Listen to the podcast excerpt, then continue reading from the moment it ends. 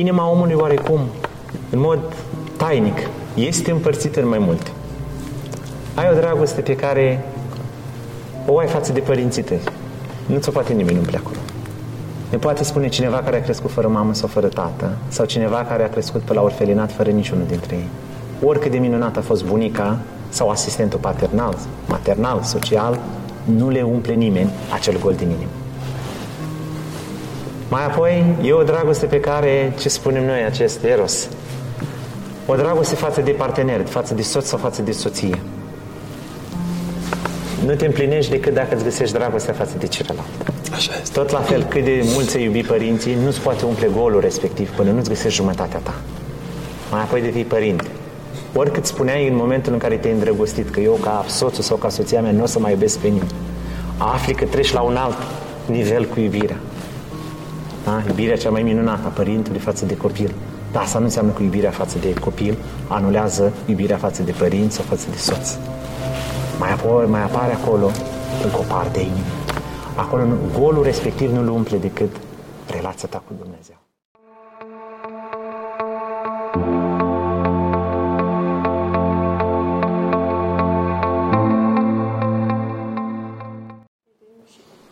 Bună tuturor! Sunt Marius Apostol și începe podcastul Despre tine. Un podcast în care povestea românilor aflați peste hotare vă este făcută cunoscută, tocmai pentru a inspira, motiva, de ce nu, educa și pentru a arăta că se poate și altfel.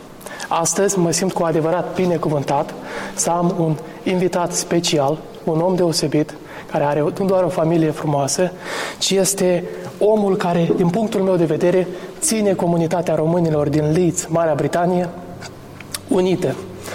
În fiecare duminică și în toate sărbătorile de peste an, românii se întorc din nou la origini, se întorc din nou în biserica strămoșească, în biserica Sfântul Macarie, de data aceasta, din Leeds, unde, preț de câteva ceasuri, își reamintesc de legătura lor cu divinitatea și nu doar atât, de legătura lor cu țara, cu România. Pentru că vrei, nu vrei, biserica a fost mama românilor din totdeauna. Invitatul meu de astăzi este Părintele Ciprian Nedelcu, preot paroh al Bisericii Sfântul Macarie din Liț. Bine ați venit în casa noastră de la Liț, casa în care Dumnezeu ne așteaptă cu brațele deschise, duminică de duminică, sărbătoare de sărbătoare, locul în care mulți își găsesc alinarea, locul în care unii îl regăsesc pe Dumnezeu, alții își întăresc credința pe care oricum o aveau dinainte de a ajunge în această țară, unii și-au întâlnit aici partenerul de viață, alții și-au întâlnit aici prieteni cu adevărat, alții și-au reglat poate anumite probleme sufletești, nerezolvate până în prezent și ușor, ușor și-au dat seama că nimic pe lumea aceasta nu poate fi posibil fără de Dumnezeu. Cu atât mai mult omului în diaspora îi lipsește țara, îi lipsește familia, de multe ori se simte marginalizat, de multe ori se simte mai ales la sărbători, se simte singur, cu adevărat, deși poate masa este îndestulată, deși poate din punct de vedere financiar este destul de bine realizat. Totuși, e un lipsește în acel ceva care nu-l poate găsi la supermarket, pentru că lucrurile ce țin de natură sufletească nu le poți cumpăra. Sunt lucruri care le ai acolo și țin de mai mulți factori. De aceea, de multe ori, cei care vin la biserică îl caută într-adevăr și pe Dumnezeu, dar se bucură că mai găsește pe altcineva la fel ca ei. Vorbesc aceeași limbă, simt că se bucură și trăiesc sărbătorile la fel cum le trăiesc și ei în casele lor, simt că își văd copiii cum se joacă cu alți copii în aceeași limbă, în aceleași tradiții, împărtășind aceleași obiceiuri. Bine ați venit așadar în casa Sfântului Macare, cel mare din Leeds, Marea Britanie. Părinte, aș vrea să începem, pentru că puțin știu, cu povestea și cât cât de provocator a fost să se pună bazele acestui sfânt lăcaș de cult, acestei biserici creștine ortodoxe. Aș vrea să luăm cu începutul, cu această poveste. Dacă doriți să ne împărtășiți puțin din Anul provocările sau uh, tot, ce a, da. tot ce a însemnat, ca să putem noi românii, duminică de duminică, să venim. Unde mergi? La Sfânta Biserică. Da, dar ca să poți merge la Sfânta Biserică, cineva a trecut de niște provocări. Iar acel cineva sunteți dumneavoastră. Dacă aș fi fost singur, poate mi-aș fi luat eu toți laurii, dar întotdeauna în spatele unui preot se află cel care a dat har. Este Dumnezeu de sus. Și ceea ce este greu pentru om, este ușor la Dumnezeu. Este greu, într-adevăr, omului să treacă peste anumite hopuri, peste anumite obstacole în viață, atunci când consideră sau când își ia el problema sau în viața propriile mâini. în propriile mâini, crezând că el poate, el știe, el cunoaște și el va izbuti. Uneori este posibil, dar de cele mai multe ori de viața de tine. Așa este. Sunt anumite hopuri peste care chiar nu poți trece. Omul, din păcate, are un mic defect. De multe ori când este greu, aleargă la alți oameni, Da. căutând izbăvire. Și bate din ușă în ușă, întâi încearcă cu cunoscuții, mai apoi cu cei care au auzit ei din vorbă în vorbă, din cuvânt în cuvânt că îi poate ajuta. Și cam în general Dumnezeu e cam pe ultimul loc, abia după ce găsește ușile închise sau după ce găsește umeri ridicați, că nu pot să te ajut. N-am cum să te ajut. Atât am putut să fac. Abia atunci aș da seama că, de fapt, scăparea este la Hristos. Dumnezeu. Ne spune de altfel Hristos în Evanghelia sa, fără mine, voi nu puteți face nimic. Așa De este. multe ori trebuie să ajungem la anumite momente critice în viața noastră pentru a înțelege cu adevărat aceste cuvinte a Mântuitorului Iisus Hristos. Referitor la parohia noastră, cu ajutorul celui de sus, s-au scurs ani și iată-ne că anul acesta, de chiar de Sfântul Spiridon, pe 12 decembrie, parohia noastră din Diz va împlini 19 ani. 19 ani. În termen laici am putea spune că deja a trecut de majorat. Așa și este. îmi aduc aminte chiar la întemeierea parohiei, în 2004, cuvintele părintelui nostru Mitropolit Iosif. Într-un interviu uh, acordat uh, chiar televiziunii române, fiind întrebată de doamna reporter cum vede evoluția parohiei, a spus următoarele cuvinte care mi-au rămas în minte și acum. A spus în felul următor. De ei va depinde, adică de comunitate va depinde cum va evolua. Tot ce vedeți dumneavoastră aici pe proprietate, biserica și tot ce este uh, în interior uh, este rodul și osteneala credincioșilor, enoriașilor care ne-au trecut pragul. Noi nu avem aici ajutorul autorităților, nici a- cele britanice, nici cele uh, românești. Tot ce se vede aici este dra- rodul sau icoana dragostei credincioșilor față de Domnul nostru Iisus Hristos. Nu am putut să nu observ că am început pictura Sfintei Biserici și știu că suntem în plin proces. Mai avem și partea aceasta pentru cei care doresc să contribuie, să pună umărul, să zică, domnule, vreau și eu să fac, vreau și eu să pictez un sfânt. Unde vă pot găsi? În, Cum vă în, pot evoluția, găsi? da, în evoluția parohiei noastre au fost câteva etape. În primul rând, după ce ne-am consolidat ca și comunitate, un merit extraordinar al are Preasfințitul Macare, cel care Da. păstărește românii din Europa de Nord. El a pus bazele parohiei noastre, tânăr student fiind, la Murfield, o mică comunitate monahală uh-huh. între Leeds și Manchester, s-a gândit că totuși dacă este preot și dacă pentru câteva luni sau o perioadă de timp poate să le fie de folos celor puțini români care se află în respectiva zonă, de ce nu ar înființa și o parohie?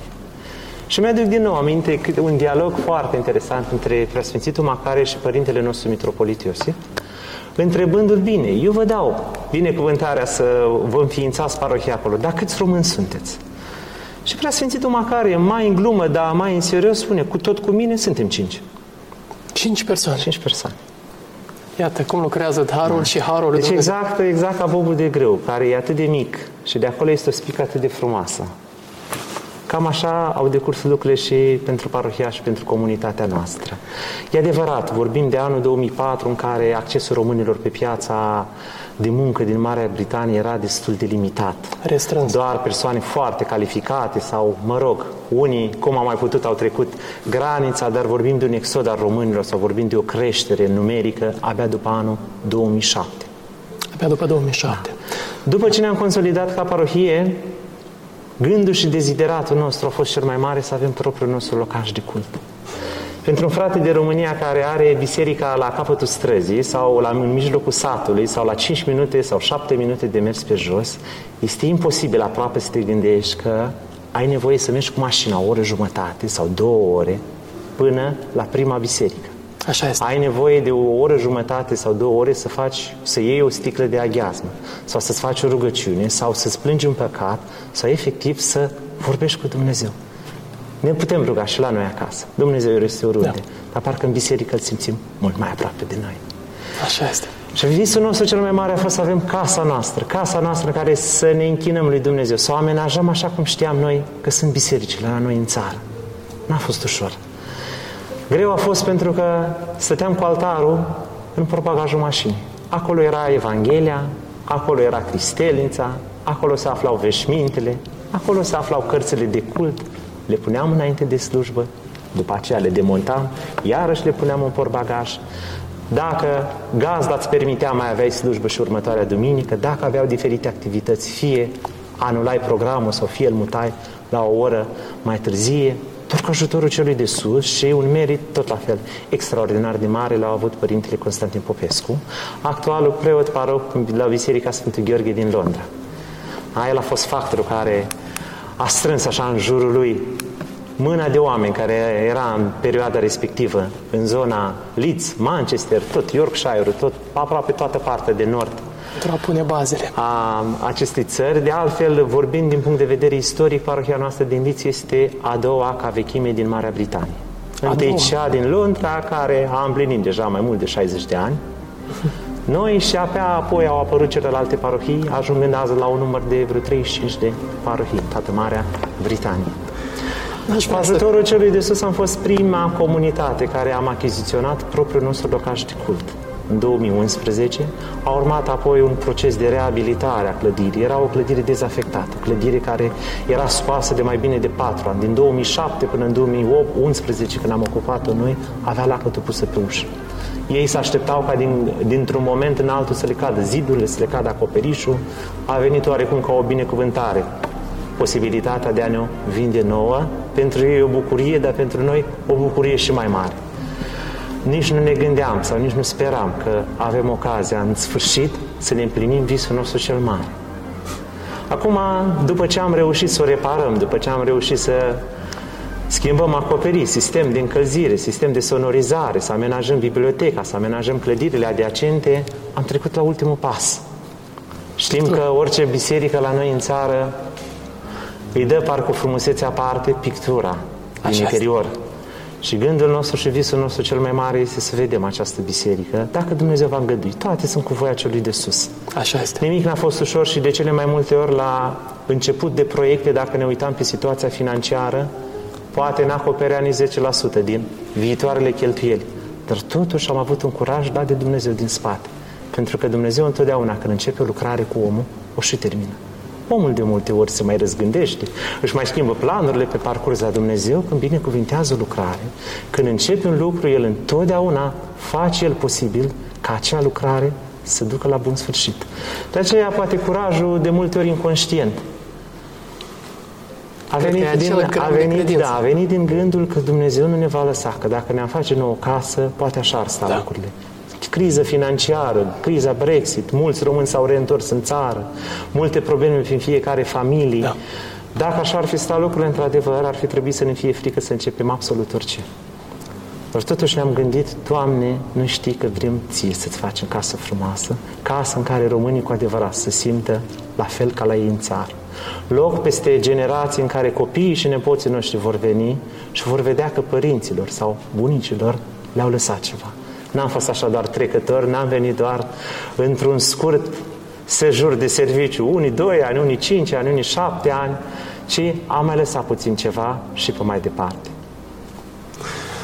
Absolut, absolut incredibil. În timp, în timp ce vă ascultam, uh, mă gândeam în sinea mea, ca simplu, ca simplu cetățean, aș putea spune, care am venit în această țară, am venit peste hotare, fiecare din diferite motive. Majoritatea le știm cu toții. Uh, în momentul în care am fost și în alte, în decursul vieții te poartă viața, în diferite ipostaze și mergi în diferite țări, simți nevoia la un moment dat de a merge la Sfânta Biserică. Simți nevoia, simți acea chemare, nu știu dacă e doar chemarea, chemarea, mulți zic, domnule, e cultul tău religios. E mai mult decât atât. Pentru români, pentru români și pentru, dacă ne uităm în istorie, da, la câte popoare au venit și am avut diferite conflicte și încercări de a, de a fi cotropiți, de a fi decimați, șterși de pe fața pământului. Cumva românul și a păstrat credința vie. Și prin acel gram de credință a biruit. Cu voia Domnului, cu harul Domnului, Acea credință l-a ținut împreună alături de fratele său. Ne uităm în condițiile istorice foarte vitege, atât pentru Moldova, cât țara românească, cât și Transilvania, da. făcând parte din diferite imperii, diferite conduceri, diferite sisteme de administrație, tocmai credința și limba au fost factorul care a ținut împreună pe români. Așa este, așa este. O imagine foarte tristă la Paște. În ce sens este foarte tristă? În noaptea, în noaptea din viere vezi o mare de oameni cu candele în mână.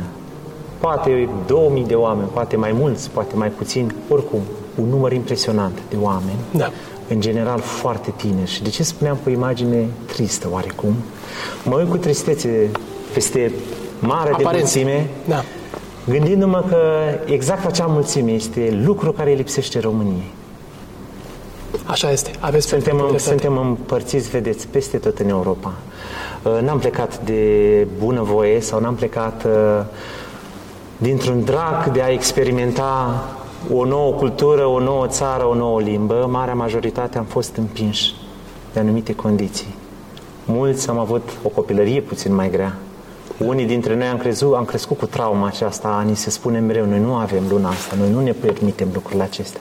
Îți am mama, dar nu acum poate următorul salariu sau poate următoarea lună. Într-o dorință de a nu fi puși noi poate în, în postura aceasta de părinți care să-i spui mereu copilului că noi nu putem, noi nu ne permitem, poate am încercat, deși o parte din suflet a rămas acolo în țară. Așa este. Și aici e foarte interesant, vedeți, copiii, mă uit la copiii mei. Dacă îi întreb unde este acasă, ei vor spune că e cealaltă acasă. Eu dacă vorbesc cu soția și vorbim ce facem la vară sau unde este acasă, la noi este acasă în România automat când vorbești cu un alt național și dacă îți spune că am fost și am făcut sărbătorile acasă sau mă voi duce în vacanță acasă, automat gândul nostru zboară spre țara natală. Unii avem 10 ani, alții 15 ani, alții săraci au mai mult de jumătate de viață petrecut în diaspora. Dar o parte din ei a rămas în România.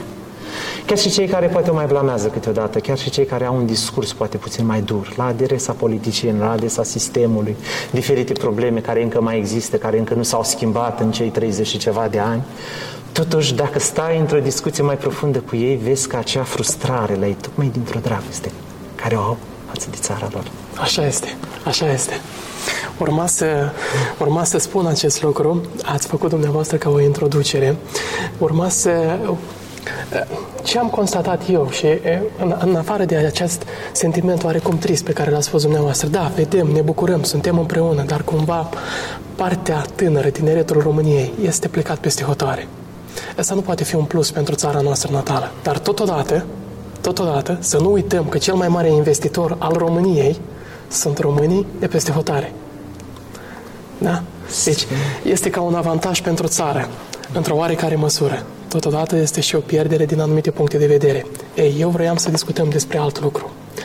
Vedem în acest secol al vitezei, în acest secol al confuziei, adaug acest cuvânt, din punctul meu de vedere, este și un secol al confuziei, cum Astăzi ne aflăm, spre exemplu, în sărbătoarea, da? în sărbătoarea Sfintelor Paște. Suntem în săptămâna mare. Și vedem că cumva societatea a transformat această sărbătoare care nu este despre acel iepuraș care vine și împarte ouă în, în diferite culori copiilor. A transformat-o într-o sărbătoare comercială, iar mulți dintre tinerii noștri, chiar tineri români, cumva, cumva, cred că Paștele înseamnă acel iepuraș care vine cu coșul uh, de ouă colorate în nu știu câte culori și le împarte copiilor, le împarte oamenilor. Aș vrea să discutăm un pic despre, despre acest lucru și ce ar trebui să însemne pentru noi români și pentru cei care ne numim creștini ortodoxi, ce ar trebui să însemne Sfintele Sărbători de Paște?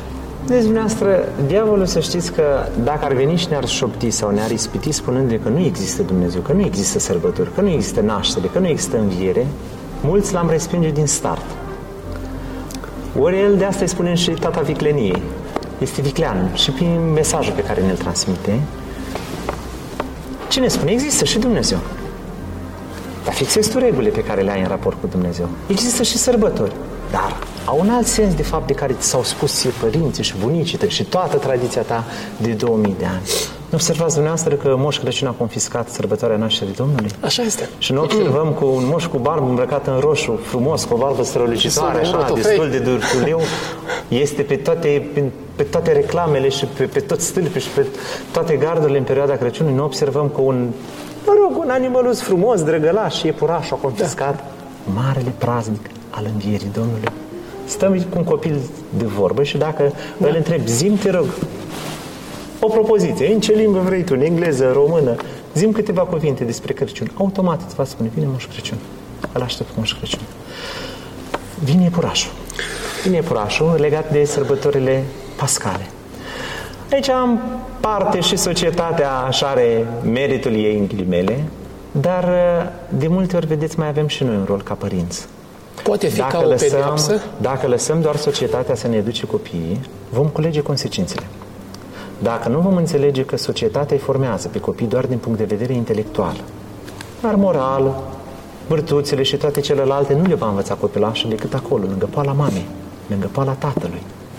Și dacă lucrurile acestea ușor, ușor nu încercăm să le transmitem și nu îi dăm cu adevărat sens sărbătorii respective și nu explicăm copilașului, bine, într-adevăr, vine și Moș Crăciun, darul cel mai de preț pe care ne l-a dăruit în perioada sărbătorii respective este Dumnezeu ne l-a dăruit pe Fiul Său nouă, în semn al darului, dăruim și noi mai departe. Dacă nu înțelegem că într-adevăr Hristos este în centru sărbătorii la Paști și dacă n-am priceput că este vorba de jertfă și dacă n-am înțeles că jertfa lui Hristos e o invitație la jertfa noastră față de aproapele, n-am priceput nimic despre Paști. Dacă n-am înțeles că este despre a dărui Paștele, Hristos se dăruiește pentru noi. Ne spune Sfântul Evanghelist Ioan că atât de mult a iubit Dumnezeu pe om, încă l-a dat pe Fiul Său ca să moară pe cruce pentru fiecare dintre noi. Despre asta este sărbătoarea învierii, despre a dărui. Și dacă nu învățăm să dăruim, să știți că nu vom învăța nici să primim. Cine nu apreciază Așa este. darul, nu poate învăța ce înseamnă a dărui el mai departe.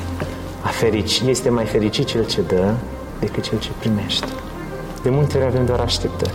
De multe Așa ori este. avem doar așteptări din partea soțului, din partea soției, din partea prietenilor, uitând că întâi tu trebuie să dăruiești ceva și mai apoi vei vedea că s-ar putea să primești înapoi ceea ce se ne cum uh, ar trebui să ne raportăm la cei care oarecum vedem că sunt uh, certați cu biserica, certați cu fețele bisericești, cu reprezentanții bisericii și într-o oarecare măsură încearcă să influențeze și pe cei din jur. Domnule, lasă că știu eu, nu știu, lasă că...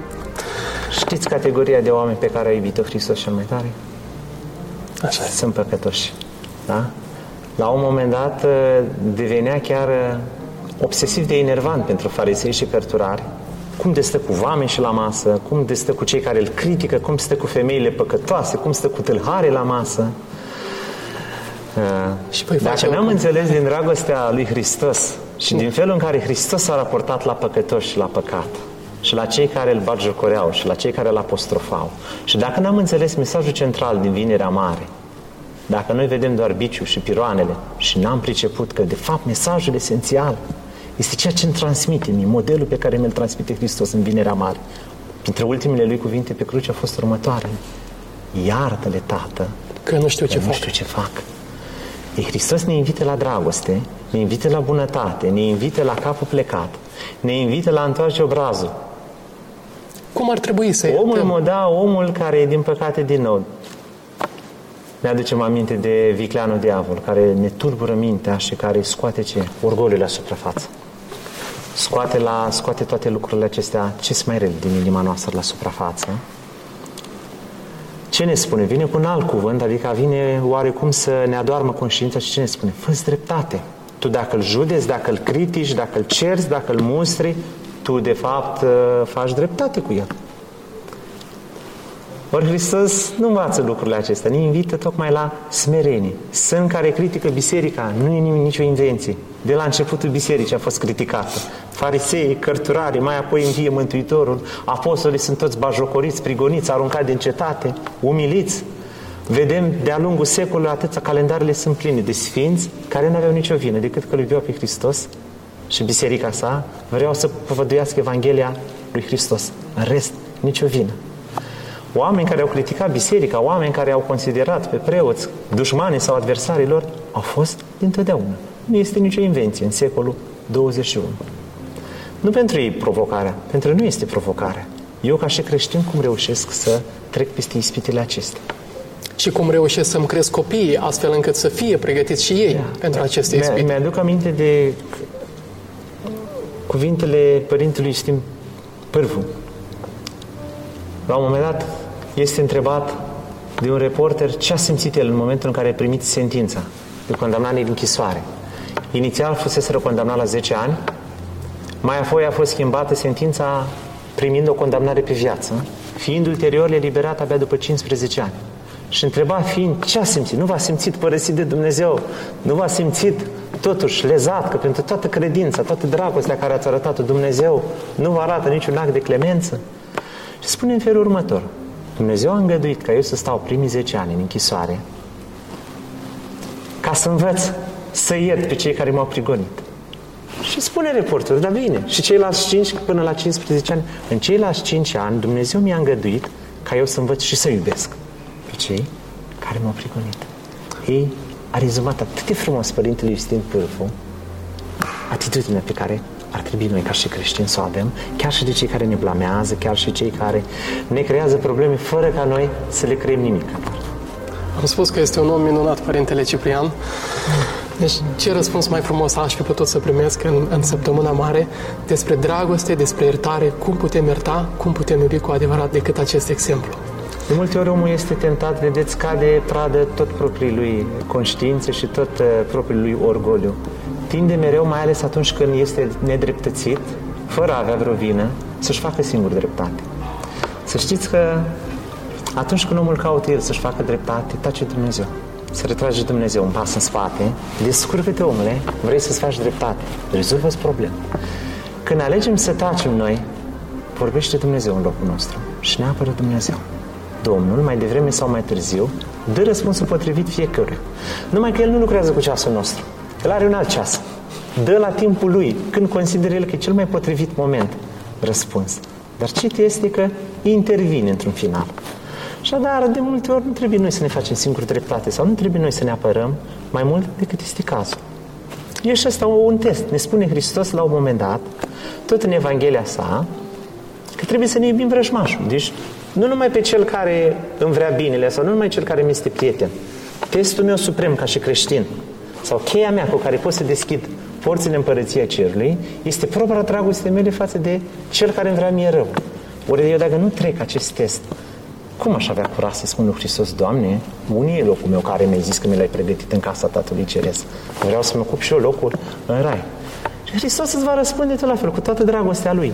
Nu v-am zis că dacă nu veți iubi rășmașii voștri, nu-L veți iubi pe Cel care te urăște, nu-L vei iubi pe Cel care te prigonește. Nu ai cum să stai cu mine la aceeași masă în împărăția Tatălui Ceresc. Deci și aceștia care poate ne vor rău sau care au ceva cu noi, de ce să nu-i considerăm că sunt ca un test pentru noi? E un examen pe care putem sau nu să-l trecem. Un examen greu.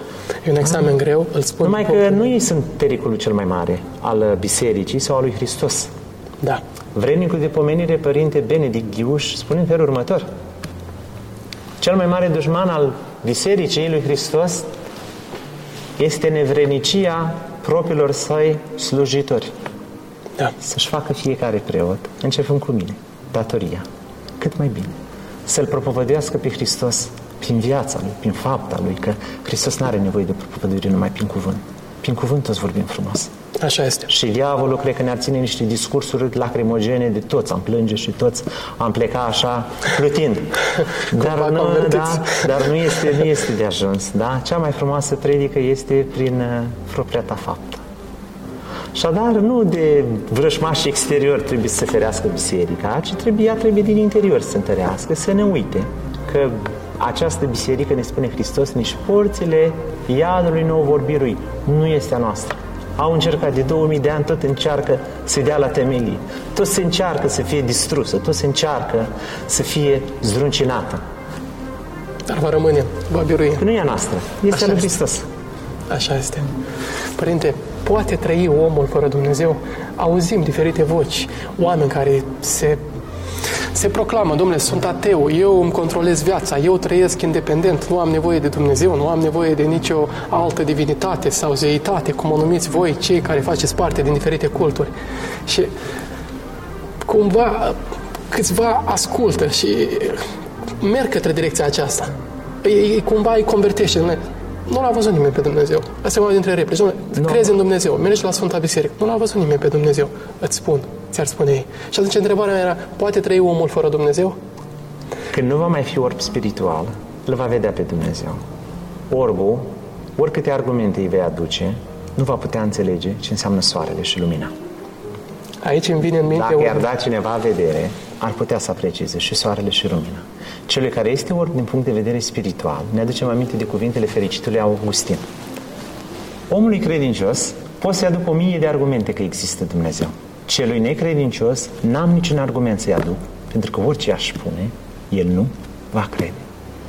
Nu observați dumneavoastră un lucru că suntem o societate îndestulată din toate punctele de vedere. Nu ne lipsește mai nimic, nu ne lipsește casa, nu ne lipsește mașina, nu ne lipsește frigiderul plin, nu ne lipsește hainele scumpe, parfumurile frumoase, mirositoare. Și totuși o societate în care, printre bolile cele mai răspândite, sunt cele depresive. Alzheimer și mai sunt câteva denumiri, dar Alzheimer în societățile și în țările moderne e cea să mai răspândită. Da, să mă ierte Dumnezeu. Tot zic un aer de mândrie. Da. N-am văzut încă nicio maicuță sau vreun călugăr care, deși n-au nimic, decât o chilie, cu o carte, două, trei da. și o saltea pe care se doarmă, să fie în depresie. Așa este. Și societățile din Afra, oamenii aceia sărași care îi vedem, și la ei bolile de Alzheimer sunt foarte rare. Trăiesc o viață simplă, au cumva o, o legătură, cum numesc ei, cu Universul, cu ce... E cumva o viață lipsită de stres, mai simplă, mai, mai aproape de esență. Inima nu au atât de multe distrageri. Inima omului oarecum, în mod tainic, este împărțită în mai multe. Ai o dragoste pe care o ai față de părinții tăi. Nu ți-o poate nimeni nu acolo. Ne poate spune cineva care a crescut fără mamă sau fără tată, sau cineva care a crescut pe la orfelinat fără niciunul dintre ei.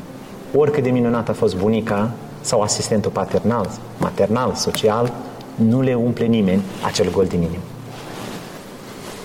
Mai apoi, e o dragoste pe care, ce spunem noi, acest eros, o dragoste față de partener, față de soț sau față de soție. Nu te împlinești decât dacă îți găsești dragostea față de celălalt. Așa este. Tot la fel, cât de mult ți iubi părinții, nu-ți poate umple golul respectiv până nu-ți găsești jumătatea ta. Mai apoi devii părinte. Oricât spuneai în momentul în care te-ai îndrăgostit că eu ca soțul sau ca soția mea nu o să mai iubesc pe nimeni, afli că treci la un alt nivel cu iubirea. Da? Iubirea cea mai minunată a părintului față de copil. Dar asta nu înseamnă că iubirea față de copil anulează iubirea față de părinți sau față de soț. Mai, apoi, mai apare acolo încă o parte a inimii. Acolo nu, golul respectiv nu-l umple decât relația ta cu Dumnezeu. Dacă l-ai pe Dumnezeu în colțul ăla de inimă, îl iubești și ai o anumită relație cu El, simți o anumită plinătate. Cred altfel, că e esențială. Altfel ești într-o permanentă alergare. Unii își găsesc bucuria sau în împlinirea în anumite vicii, dar te trezești la realitate, ca și drogul. Da, după când câteva ore, efectul, după câteva ore te trezești la, înapoi la o tristețe care o aveai și înainte. La o realitate de care și nu ești într-o permanentă, da, ești într-o permanentă căutare. Ești într-o permanentă căutare de ceva care să te împlinească, dar nu știi ce. Mi-aduc aminte, poate e ciudat așa, din gura unui preot să auzi că să uite la astfel de reportaj. Michael Jackson, cine da, nu cunoaște. Da. Înainte cu vreo trei săptămâni, chiar să, să moară, luându-i un interviu cineva, îl întreabă, ai tot ce vrei, ai domeniul cel mai minunat de aici care l-am putut vedea din California. Ai faimă, ai bani, ești pe poster aproape în fiecare casă. Ești idol pentru milioane și zeci de milioane de oameni. Ai lumea la picioare, ai femei, ai tot ce vrei tu. Ar mai putea spune Michael Jackson că îi lipsește ceva? Știți ce cuvânt spune? Nu sunt fericit și lipsea fericirea la cineva care spune noi din afară că avea tot. Acea fericire sau acea bucurie interioară nu-ți vine decât de la relația ta cu divinitate. Relația ta cu Acea Dumnezeu. relație rezolvată cu Creatorul tău, cu binefăcătorul tău, cu cel care îți poartă de grijă.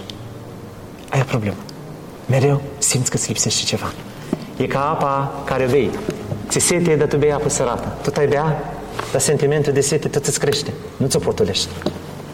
Așa este, așa sunt toate, toate viciile, într-o oarecare măsură, toate. Pentru că de multe ori și toți trecem, vedem, observăm în societate, poate chiar și persoane apropiate, câte o dependență și vezi că tot de la o vreme la alta crește cantitatea. Spre exemplu, dacă e cineva care are un anumit viciu cu paharul sau cineva cu tutunul sau cineva cu drogurile, la început ce îi dădea acel sentiment de fericire, îi umplea acel gol, oarecum iluzoriu, ulterior, următoarele dăți, da, acel, acea cantitate trebuia crescută. Ce înseamnă acest lucru? Un pericol întâi de toate pentru viață. Când toate acestea le-ai putea avea dacă tu ai lucra la relația ta cu Dumnezeu. Și acum vin cu o întrebare. Cum ar putea un om de rând, un om care are vicii, are, că toți suntem cu păcate, suntem cu neajunsuri, cu neputințe. Cum ar putea un om care zice, Domnule, Dumnezeu nu se mai apropie de mine că am făcut destule, nu cred că mai am eu iertare. Cum ar putea un om să vină și să zică, Domnule, hai să încerc și eu să mă întorc din nou la, la, la Creatorul meu. Să știți că raiul este plin de oameni păcătoși. Oameni păcătoși, dar care s-au pocăit. Suntem în săptămâna mare. Nu putea fi ceva, pe ceva cruce, mai frumos. Pe cruce ne aducem aminte de unul dintre tălhari, care în toată nemernicia lui și în toată golănia lui și în toate șmecheriile lui și toate furtișacurile pe care le-a făcut, în ultima clipă, primește pocăința Hristos de la el. Îi vede inima lui, îi vede părerea lui de rău și îl primește și pe acela Hristos. Păi nu asta e speranță pentru noi? Cât aș fi putut eu greși ca Dumnezeu care mă iubește și a murit pentru mine pe cruce să nu mă poată ierta. Numai că și aici să nu cădem într-o altă ispită. A crede că oricum Dumnezeu mă iartă, așa că eu pot să greșesc în continuare, e o problemă. Da. E o problemă că tot o ispită de la diavol și aici, fă tinere sau fă domnișoară da. sau fă tu, tu, tu, fă, fă câte vrei tu, că ai un Dumnezeu care te iubește, orice ți este permis. Ne spune Hristos în Evanghelie când mai venea câte un păcătos, păcătoasă pe lui ce spune? Te-ai iertat, fiule? Dar să ai tu grijă, să nu mai păcătuiești, să nu-ți fie ție mai rău decât ți-a fost ție prima oară. Deci cumva vine și cu o condiție da. iertarea. Dacă și nu cauți să-ți Dumnezeu iartă, calea... iartă dumnezeiește, nu iartă românește. Iertarea românească e în felul următor. Te-am iertat, dar nu te-am uitat. Da. Iertarea, da. Iertarea lui Dumnezeu e altfel. Te-am iertat, fiule. Și când te-a iertat, Dumnezeu exact cum ștergea profesorul cu buretele tabla. După ce a șters, nimeni nu mai putea să pună înapoi ce era scris pe tablă, decât dacă scria din nou. Dumnezeu te iartă, într-adevăr, dar vrea să vadă de la tine schimbarea vieții. Avem exemplu clasic al Sfintei Maria Egipteanca. Ea nu s-a mai întors la păcat. Spunea Părintele Constantin Necula, apropo de Maria Egipteanca, uh, spunea un lucru care mi-a rămas cumva în minte, uh, un mesaj cumva adresat tinerelor și spunea, fetelor, dacă doriți să vă căsătoriți, doriți să intrați într-o relație, căutați bărbatul care își ține pantalonii pe el atunci când toți ceilalți îi dau jos. Pentru că femeia păcătoasă, odată ce s-a întors, devine Maria Egipteanca. Dar bărbatul, odată ce a căzut, devine din ce în ce mai rău. Și aici contează foarte mult, te mai spun așa la tineri care vin. Printre primele dăți când ți-l cunoști, pe partener sau pe parteneră, uite-te puțin la felul cum se comportă cu sex opus. Un băiat care își ia peste picior mama, care ridică tonul la mamă, care trântește ușa în fața mamei, care întoarce cuvântul mamei, fi sigur că pe tine te va călca în picioare când vei fi soția lui. Sau mai târziu când o să capete puțin da. curaj. O fată care e arogantă cu propriul tată sau care se duce numai când are nevoie la tată, în rest nici nu-l salută când stă cu el prin casă. Eventual mai și râde pe la spate de el sau mai și consideră înapoiat față de el cât de evoluat este ea. Societatea și da. în vremurile în care, care trăim. întoarce da. cuvântul tatălui și care le ia peste picior, fi sigur că pe tine ca pe soț la fel te va lua peste picior și te va călca în picioare. O astfel de oameni nu te poți însoți. Cum să avem o relație de familie armonioasă, o relație nu doar de familie, dar întâi de toate familia, pentru că familia... Soțul care nu iubește, nu iubește pe Dumnezeu, soția trebuie să fie conștientă că nu va, nu va iubi nici pe ea. E de fapt doar o plăcere, doar o, o apropiere trupească, dar lucrurile acestea trec. Pentru că, vedeți dumneavoastră, frumusețea trece, caracterul rămâne. Așa este. Da? Soția care orice ideal are, dar nu l-are acolo sus. Pe Dumnezeu. În vârful respectului ei, în vârful aspirațiilor pe Dumnezeu și poruncile acestea, să fie sigur soțul că poate schimba și nu poate schimba multe la ea. Mai devreme sau mai târziu îi va vedea fața cu adevărat cine este. Într-adevăr. Foarte interesant ca cei doi într-o casă cu adevărat să fie pe aceleași lungime de undă. Tragediile apar așa când unul dintre soți tot a sperat, lasă că poate îl voi da după mine sau lasă că poate se va schimba după mine. Ce nu s-a întâmplat de la început s-ar putea să nu se mai întâmple niciodată. Așa este. Tot Părintele Constantin Nicola spunea un lucru care mi s-a părut esențial și spunea, nu mai trageți, mai oameni buni să vă iubiți, nu mai trageți. Dragostea nu e așa că, hai mă, că te iubesc sau acel sentiment că vrem, nu vrem, avem un document oficial, trebuie să arătăm măcar de fațadă că noi ne iubim. Dar de multe ori observ și uh, niște cupluri sau niște relații în care poate el sau ea pare un pic mai, cum să zic, poate el pare mai dur sau ea pare un pic mai, uh, aș, ai putea să zici, domnule, cumva e un pic mai nu prea pare că ar vrea să fie implicat în relație, ca să nu folosesc alte cuvinte. Dar îți doar aparențele. Și să vezi că uh, acel soț care cumva în duritatea lui, să vezi că el de fapt e protectiv, e, e, e iubitor față de soție, față de familia lui, nu ar merge niciodată să facă altceva. Și vezi altul care se comportă foarte frumos, dar imediat ce e liber sau e singur pe la spate, face tot felul de alte lucruri, ca să le, nu le numesc În muzică știți că cel mai important e tonul. Același mesaj poți să-l împachetezi în diferite forme. Fiecare, și ca soț și ca soție, ai nevoie de o anumită duioșie în glasul celuilalt, chiar și când ai da. greșit, când te ceartă, parcă ai avea cu o anumită blândețe să vezi în vocea și în glasul celui care ți se adresează. Treaba asta că doar noi vrem să facem dreptate sau eu vreau să fiu corect sau eu vreau da. să te îndrept pe tine, dar dacă nu ai un duh al blândeții, să știi că nu schimbi pe celălalt. Poate să reacționeze de frică, poate să zică da de frică, exact ca și copiii. Se pot schimba spun, oamenii? Spun, de exemplu, în creșterea copilașilor, spun psihologii că un copil care ai o atitudine foarte dură și care impui foarte multe restricții, de fapt nu-l schimbi pe acel copil. Copilul respectiv în mintea lui încolțește următoarea idee. Cum mă perfecționez ca data viitoare mama să nu mă prindă? Ce strategie abordez ca de data viitoare tata să nu mă prindă? Îi va fi utilă mai târziu în viață? Da. El nu, el nu, nu-l schimb. Tot cu vorbă bună se schimbă lucruri. Uitați-vă la circ. Animale sălbatice nu până îl vezi pe dresor cu biciul în mână, cu zăhărelul. Vorbă bună. A? Cu vorbă bună și cu dragoste să fac lucrurile și între oameni și mai ales în relație. Așa este. Trăim într-adevăr vremurile în care suntem zbuciumați așa dintr-o parte în alta. Unii plecăm pentru întuneric de acasă și ne întoarcem tot pentru întuneric. Da. Societatea în așa fel încât vedeți că ne stoarce până de ultima picătură de energie. Abia îți mai găsești resurse pentru tine. Abia mai poți să găsești un zâmbet în colțul gurii pentru copiii tăi sau pentru soțul tău sau pentru soția ta.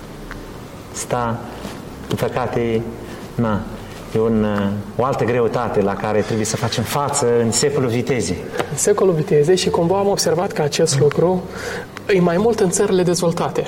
În țările care, în care teoretic oamenii ar trebui să doarmă liniștiți seara, pentru că este o economie stabilă, sunt locuri de muncă, sunt posibilități pentru cei care au afaceri ca antreprenori, și ca, adică este o, mă înțelegeți, o, o piață oarecum stabilă. Dacă, dacă ne uităm în România și ascultam un domn care are un, și o emisiune, se numește Ian cu Guda, Bani în mișcare, și spunea, domnule, în România e foarte greu să-ți faci un buget. De ce? Avem o economie subterană, avem un pachet legislativ care se schimbă de la o perioadă la alta, tu îți faci un buget acum și într-un an de zile poate fi un nou guvern, cu o nouă legislatură, cu noi prețuri, cu o economie, cu o piață care s-a schimbat, iar tu, bugetul tău, să nu-ți mai ajungă nici să treci, ce știu, primul trimestru. Te trezești brusc în situația aia și atunci e clar că e un pic mai provocator să desfășori o activitate gen la noi în România. Dar, cu toate acestea, cu toate acestea, că de unde am vrut eu să ajung, în societățile moderne, în, în economiile moderne, în Europa, în America, aici este acea fugă Oamenii care au o economie mai slabă, cum e și România, trăiesc o viață mai simplă și dorm și sunt mai liniștiți și au acel timp de care spuneați dumneavoastră, acele minute pentru familie, pentru copii, le au. Viața, să știți că este de multe ori ca o mașină. N-ai numai accelerație la ea. Ai și pedala de frână. Dacă nu știi să o apeși la timp, s-ar putea să intri în copac sau în parapet. Sau s-ar putea să te retrezești prea târziu, chiar dacă mai vrei să apeși pedala, să nu mai ai timp de reacție. Să nu mai ai timp. Uh, dacă nu știm să fim înțelepți, să ne trezim la timp, s-ar putea să pierdem tot. Unii s-au trezit abia după ce și-au pierdut familia, abia după ce și-au scăpat copiii din mână, abia când nu mai au respectul sau când nu mai au dragostea soțului sau soției și vor să mai schimbe ceva. Care e esențială, din punctul meu de vedere. E ca de cancer, dacă s-a dus în stadiu 4 la doctor, de acolo doar Dumnezeu mai poate milui. Sau numai Dumnezeu mai poate să facă o minune. Prea puțin se mai poate schimba prin medicații. Și așa aici, de multe ori unii alergăm și alergăm și alergăm, crezând că celălalt are nevoie de cardul tău, ori poate celălalt are nevoie chiar de tine. Deci frumos a construit Dumnezeu zile săptămânii? Domnul ne spune, cine nu muncește să nu mănânce. Da. Nu spune, nu încurajează să stăm cu mâna întinsă și nu încurajează să stăm că o cădea din cer ceva. Cât suntem sănătoși, e rușinos față de Dumnezeu a nu munci. Omule, ai și rațiune. Nu e numai despre a munci pe lumea aceasta. Ai de luni până sâmbătă. vineri Sau sâmbătă. în care poți să-ți muncești pentru pâinea cea de toate zile și celelalte necesități. Ai ziua de sâmbătă, ziua în care trebuie să o dedici familiei tale, activităților din familie, felul cum ne ajutăm unul pe altul, felul cum mai face treburile casnice. Apoi ai ziua de duminică, ziua dedicată lui Dumnezeu. În 2015 scrisem un studiu în Europa, din 20.000 de divorțuri, nu lipsea casa, nu lipsea mașina, nu lipsea cariera, nu lipseau banii din cont, lipsea rugăciunea. Nu mai găsim timp pentru noi. Așa nu mai găsim timp să ne regăsim. Nu mai găsim timp pentru acel echilibru interior. Ori de acolo pleacă tot. Ești tu așezat, ești tu liniștit în interiorul tău, dai liniște celorlalți din jur. Ești tu plin de tulburare, ești tu plin de mânie. Nu ai ce să dăruiești celuilalt decât ceea ce ai în sufletul tău. Așa este.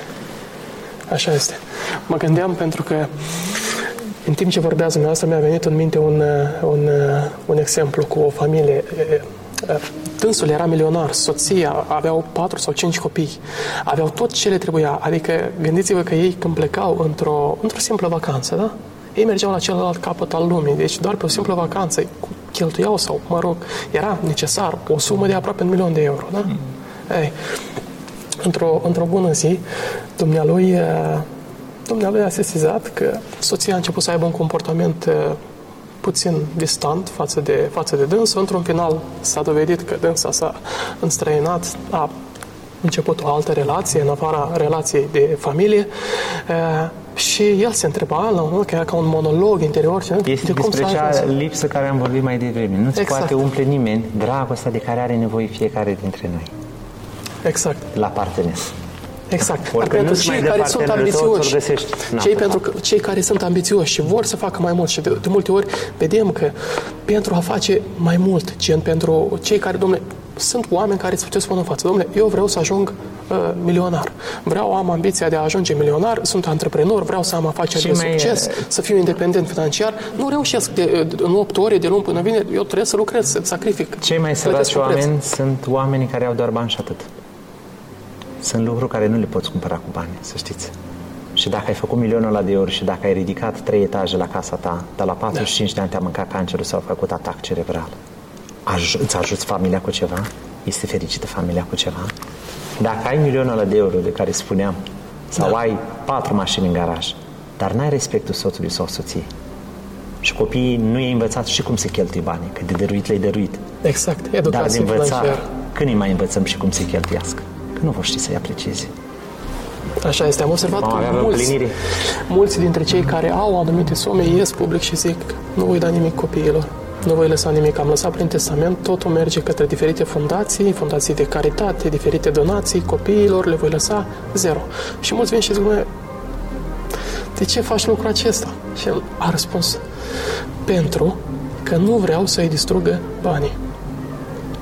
În ideea să-i lase pe ei, să-și dezvolte capacitatea mentală și tot ceea ce e necesar pentru a reuși în viață. Să nu intre în, acel, în acea stare de relaxare gândindu-se că am de la tata, am de la mama. Acum, bineînțeles, una e să vorbim de cineva care are, poate oferi copiilor, ce știu, la vârsta de 18 ani, poate un apartament sau poate o garsonieră și una e de cineva care ar putea oferi un cont bancar cu 100 de milioane de euro. Vă dați seama că la acea mult, sumă... Noi de multe ori suntem egoiști ca părinți. Nu ne trăim numai viața noastră, ci încercăm să trăim și viața copilului nostru. Încercând să impunem copilului să-și trăiască visurile care noi nu le-am împlinit, să trăiască copilăria pe care noi n-am avut-o. Vrei tu să cânte la pian, dar copilul nu are nicio abilitate, dar ăsta era visul tău când era mic. îl duci și îl bați la cap pe copil că vrei tu să joace fotbal. El nu are niciun drag față de minge. Dar vrei tu neapărat lucrul ăsta. Să ființe libere, chiar și copiii noștri. Sunt lăsați de Dumnezeu cu anumite daruri, cu anumiți talanți. Trebuie la un moment dat să lași pe copil să mai descopere și el pe el. Mai trebuie să-l mai ascultăm, nu numai pe copilul trebuie să asculte de părinți. Să știți că trebuie și părinții să mai asculte de când în când Așa e. de copii. Trebuie să-i mai lăsăm și pe ei să-și trăiască puțin viața lor. Ești tată sau mamă înțeleaptă atâta timp cât știi din umbră să-l susții pe copilul tău. Cât știi din umbră până unde să mergi în viața lui, cât să te implici și când să te retragi. Asta permanent pe capul copilului. Fă asta, trebuie asta, trebuie asta. Poate să facă constrâns în prima parte a vieții lui. Dar după aia, În momentul în care, ce spre nu faci cu exemplu, drag? Ce n-ai făcut tu din inimă, din pasiune, din bucurie? Nu are cum oprești. să iasă nimic de calitate de acolo. Așa că noi trebuie să ne învățăm copiii să se descopere ei pe ei. Dragul meu, ce-ți place? Și lasă-mă să te ajut acolo unde tu îmi vei cere. Și acolo unde crezi tu că trebuie ca eu să te ajut. Deci dacă ar fi să avem un mesaj pentru părinții care ur- urmează să vadă acest podcast, care ar fi? Pentru că mulți părinți, părinți de multe ori merg către o anumită direcție. Eu m-am ferit totdeauna de a da sfaturi, nu e vorba despre a da sfaturi, ci doar de a da o perspectivă pe care poate ar putea o lua în considerare. Mulți vor, au anumite direcții, părinții, cum a spus dumneavoastră, domnule, fă medicină, Uh, mergi către preoție, mergi către Academia de Poliție, mergi către tot felul de direcții. Dar, cum a spus și noastră, copilul nu are acea înclinație pentru lucrurile acestea. Ba, din potriva, are pentru altceva. Ceva care, în mintea părinților, ar părea lipsit de importanță. Șofer de taxi, domnule, lui asta îi place. Da. Ce ar trebui să facă acei părinți? Să-i lase să-și urmeze pasiunea? E tot un exercițiu de smerenie. Sunt de multe ori atât de mândri încât consideră că doar ei sunt deținători adevărului, doar ei știu cel mai bine. Cumva simt că îi fac de rușine făcând acel lucru din punct de vedere social, fără un statut. Asta e un lucru tot tipic românesc. De cele mai multe ori noi ca și români trăim, ne, ne trăim bună parte din viața noastră cu întrebarea aceasta în mintea noastră. Ce o zice celălalt despre mine? Întrebarea esențială de fapt este următoarea. Ce o zice Hristos despre mine? Asta este. Câți dintre noi ne trezim și înainte de a pleca din casă să mă gândesc ce va zice Hristos despre mine astăzi? Cum mi-am trăit ziua. În schimb, mă gândesc cum mă îmbrac, cum m-am parfumat, cum mă port, cum zâmbesc. Ce zice lumea despre mine? Legat de relația cu copiii, să știți că de multe ori unii, dacă am putea, le-am și despicat creștetul capului, să le băgăm acolo pe Dumnezeu, Biblia, toate la copilaș.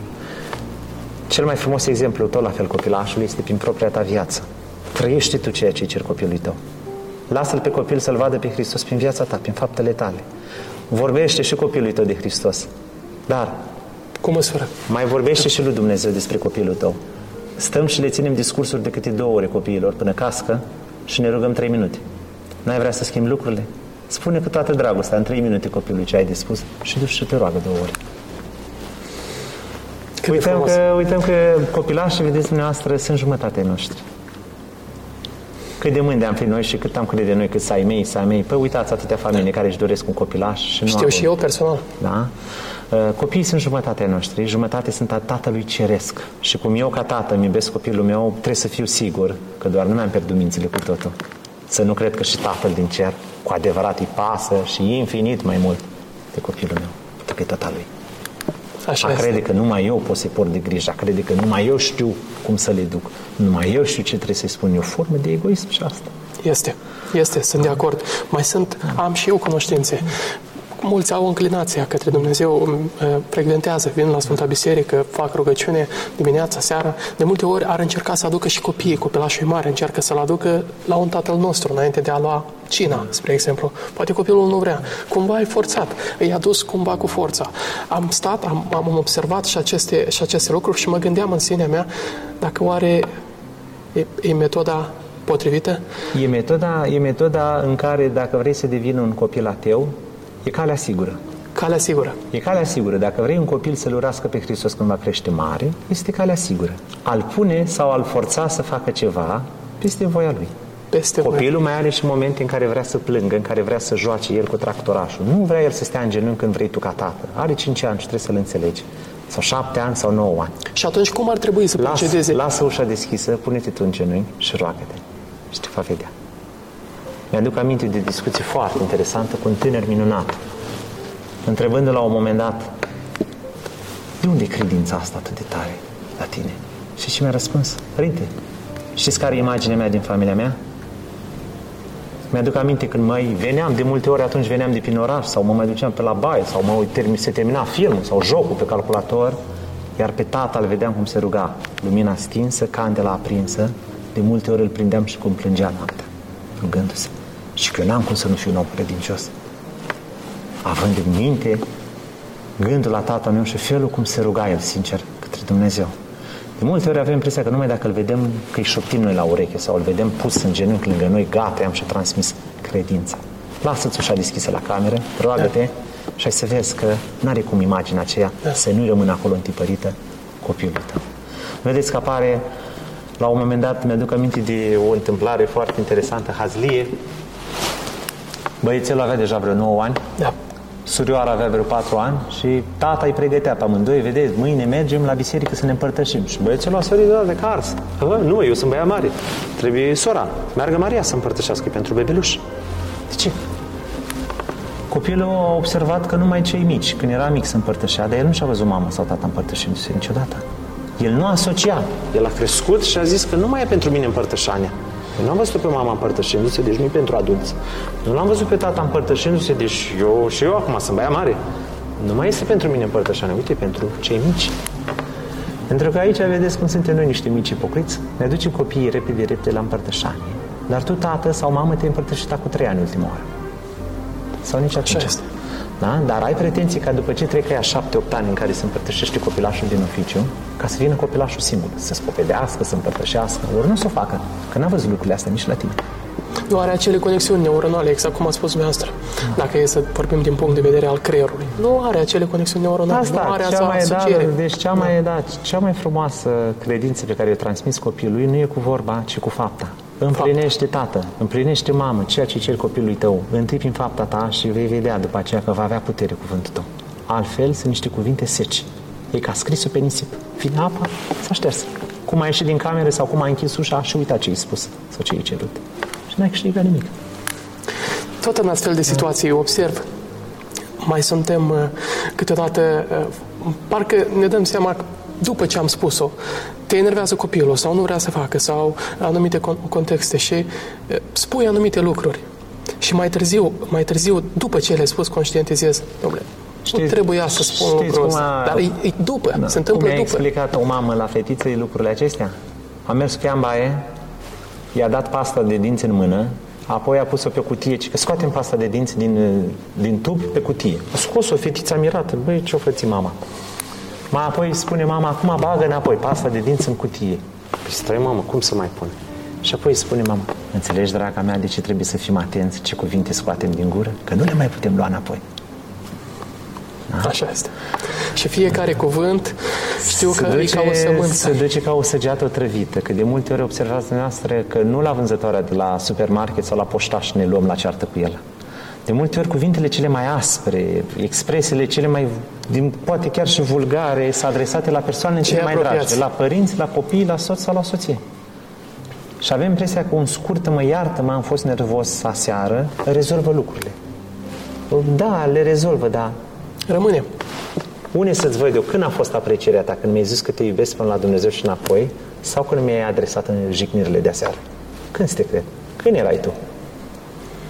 Cum ai putea, ca și creștin, în momentul în care ai o astfel de pornire, să te oprești, să conștientizezi, să te oprești? Învață-te, de, de spune psalmistul David, pune, Doamne, pază gurii mele. Trebuie să fim atât de înțelepți atunci când știm că suntem nervoși să nu vorbim. Nu observați că ne schimbăm discursul și tonul și tot în momentul în care ne liniștim puțin? Așa este. Când suntem nervoși și Dumnezeu din cer cu Maica Domnului, dacă ar coborâ și pe ea în contrazice. Și cu ei ne-am luat la ceartă. Atunci, neuronal, nu mai reacționăm așa, ca niște oameni normale. Atunci nu ne putem controla. Scoate niște cuvinte nouă de nouă. Nu, noi de noi ne este frică. Ce am putut spune? Și ce am putut să-i zic copilului meu? Sau cum am putut să mă comport? Așa este. Scoate dracul de noi ce mai rău. Așa este. Trist e că conștientizăm oarecum după ce s-a întâmplat, dar partea pozitivă e că măcar ai conștientizat-o. Și dacă ai un pic de fie aplicare spre În- credință, fie în un popor proces spunem- de conștientizare, în popor spunem cuvintele cauți astea, că te-a- să o schimbi. Iartă-mă că te-am ucis, nu prea merg lucrurile astea. Uh, de asta trebuie să anticipăm cu un pas. Adică faptul că avem la îndemână iartă-mă și las că o să-mi cer iertare, nu trebuie să mă, mă ajute pe mine prea mult ca eu să mă comport în continuare uh, ca și cum nu s-ar fi întâmplat nimic și ce dacă o să vorbesc la fel, că doar ea trebuie să învețe cu mine, că așa e caracterul meu. Uh, cât trăim, trebuie să învățăm și cât trăim, trebuie să ne perfecționăm și cât trăim, trebuie să rezolvăm acolo problemele care știm că nu merg în interiorul nostru. Da? Celălalt trebuie să ne suporte cu lucrurile frumoase, dar nu cu toate nebunile și toate tâmpinile noastre și cu, toate, cu toți nervii noștri. Iată, suntem... Pe nimeni obligat. Contractul pe care l-a semnat la starea civilă sau angajamentul sfânt la taina cununiei nu prevede treaba asta, că trebuie să-i suporți toată nesimțirea, toată aroganța și toate golăliile celuilalt. Nu spune lucrurile acestea. Iată, suntem în săptămâna mare, în Sfânta Zi de Marți, urmează slujba de enilor curând. Cum ar putea omul să-și găsească liniștea? Cum ar putea omul să aibă, acea, să aibă acel sentiment de împlinire în, în inima și în sufletul său?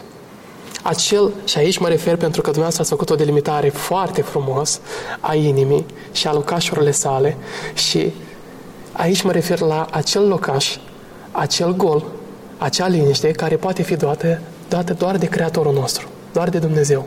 Cum ar putea omul simplu, omul simplu, prin, prin rugăciunea sa sau prin, prin venirea la Sfânta Biserică și participarea la Sfintele Denii, cum ar, cum ar putea, poate nu are posibilitatea să vină la, la, la, la slujba Sfintelor Denii, dar cum ar putea el, individual, să-și atragă acea liniște sufletească, acel sentiment de mulțumire și de împlinire, acea, măcar în săptămâna mare, măcar de, de perioada Sfintelor Paști, cele trei zile, să aibă acel sentiment, domnule, căutarea mea a luat sfârșit. L-am găsit pe Hristos. Am găsit acel, acel, acel ceva pe care îl căutam, în mod inconștient. Ne facem un uh, examen al conștiinței noastre și ne uităm că suntem în săptămâna mare. Pregătim mâncare cu vreo trei zile înainte, gătim și stau ragazele pornite 7, 8, 10 ore, vreo două, trei zile, și cuptor, și cozonaș, și toate bucatele. Vorbim despre Paști, personajul central este Hristos, dar de fapt, real, masa bogată este personajul central pentru noi. În jurul ei stăm, nu în jurul lui Hristos. Și la biserică spunem că avem timp să venim doar 5 minute sau jumătate de oră să luăm lumină. Frate, e o candelă, dar e o candelă simplă. Lumina cea adevărată încă n-a aprins sufletul tău. Deci ar trebui să căutăm Denia, în da, noi. slujbele Denii și toată perioada aceasta frumoasă este o invitație a lui Hristos pe drumul crucii, o invitație la smerenie, o invitație la răbdare, o invitație la a reflecta propria mea persoană. Cine sunt eu, Doamne? Uitându-ne la Hristos, parcă ne uităm în oglindă. Te vezi cu atât mai murdar din punct de vedere al vieții tale spirituale, cu cât te apropii de Hristos și îți dai seama cam ce ai avea de schimbat și cam la ce ai trebui să renunți și cam ceea ce ar trebui să adaugi din ceea ce nu ai. Mulți nu avem răbdare. Cât îi cere de Dumnezeu să ne dea răbdare? Mulți nu putem să iertăm pe cei care ne-au supărat, ne-au zămăgit, ne-au călcat în picioare demnitate. Câți am cerut lui Dumnezeu? N-am putut cele șase săptămâni de post. Vedem poate măcar în săptămâna asta mare, Doamne, am și o rugăminte în săptămâna asta. Vreau să iubesc pe cel care mă urăște. Sau vreau să scap de duhul ăsta al mâniei. Mă mânie din orice. Unii să mânie săraci și că nu le se închide bine ușa. Și că șiretul li s-a descheiat. Că din nimica. Cât șerim lucrurile acestea? Pentru că noi trăim așa cu un sentiment că undeva așa, noaptea, pe furiș, vine un fel de Duh Sfânt și deodată ne schimbă.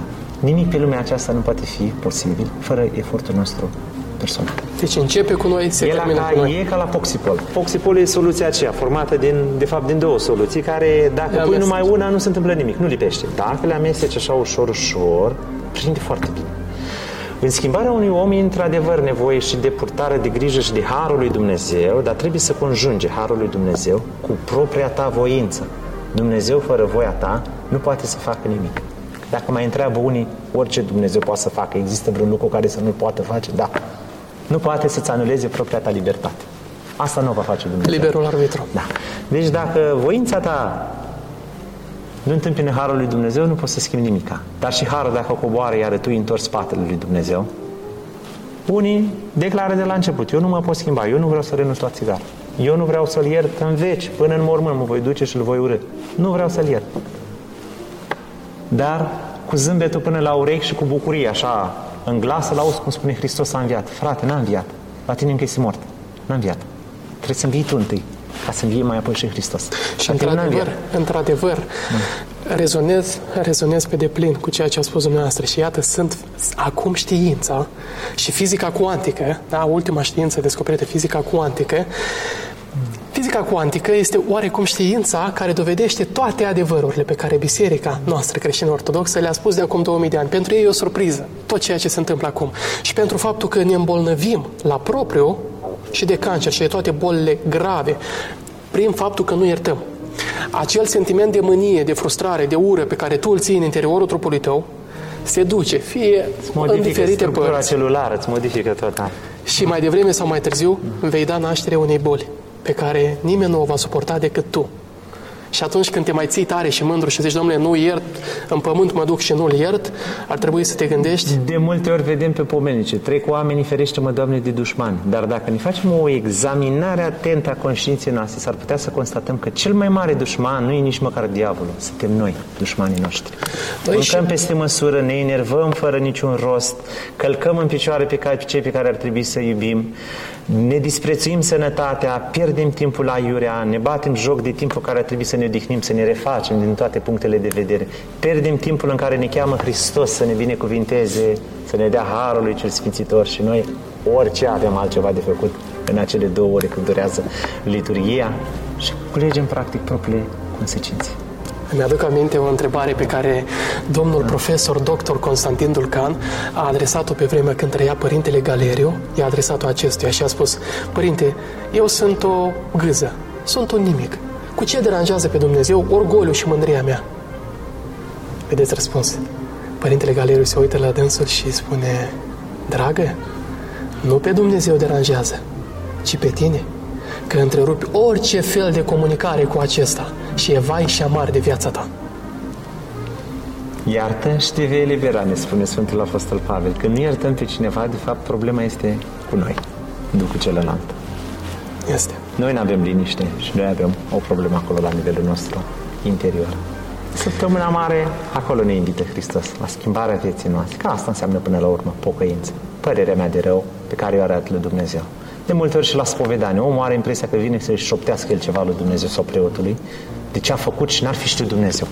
Că parcă Dumnezeu are nevoie să vii tu să spui, Doamne, vină încoace, dă să spune ce a mai făcut.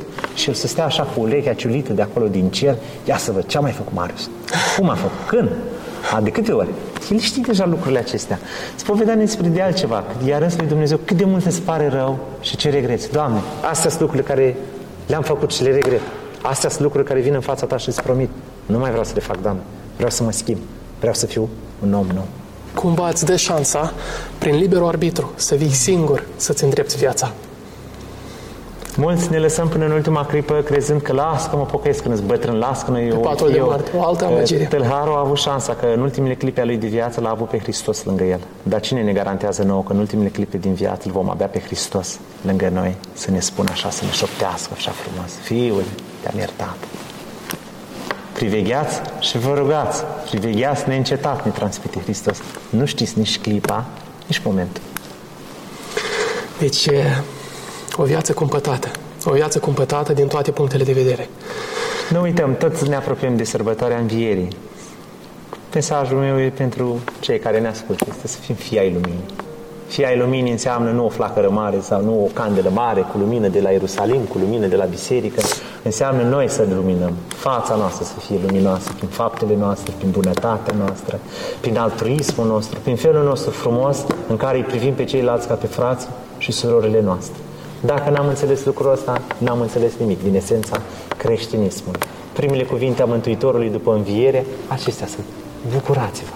Păi asta înseamnă sărbătoarea bucurie, dar o bucurie frumoasă într-un Domnul, nu o bucurie egoistă, nu o bucurie care să înseamnă doar o destrăvălare culinară sau un desmăs din punct de vedere al plăcerilor acestea lumești. Cele n-au de-a face cu Hristos sau cu înviere.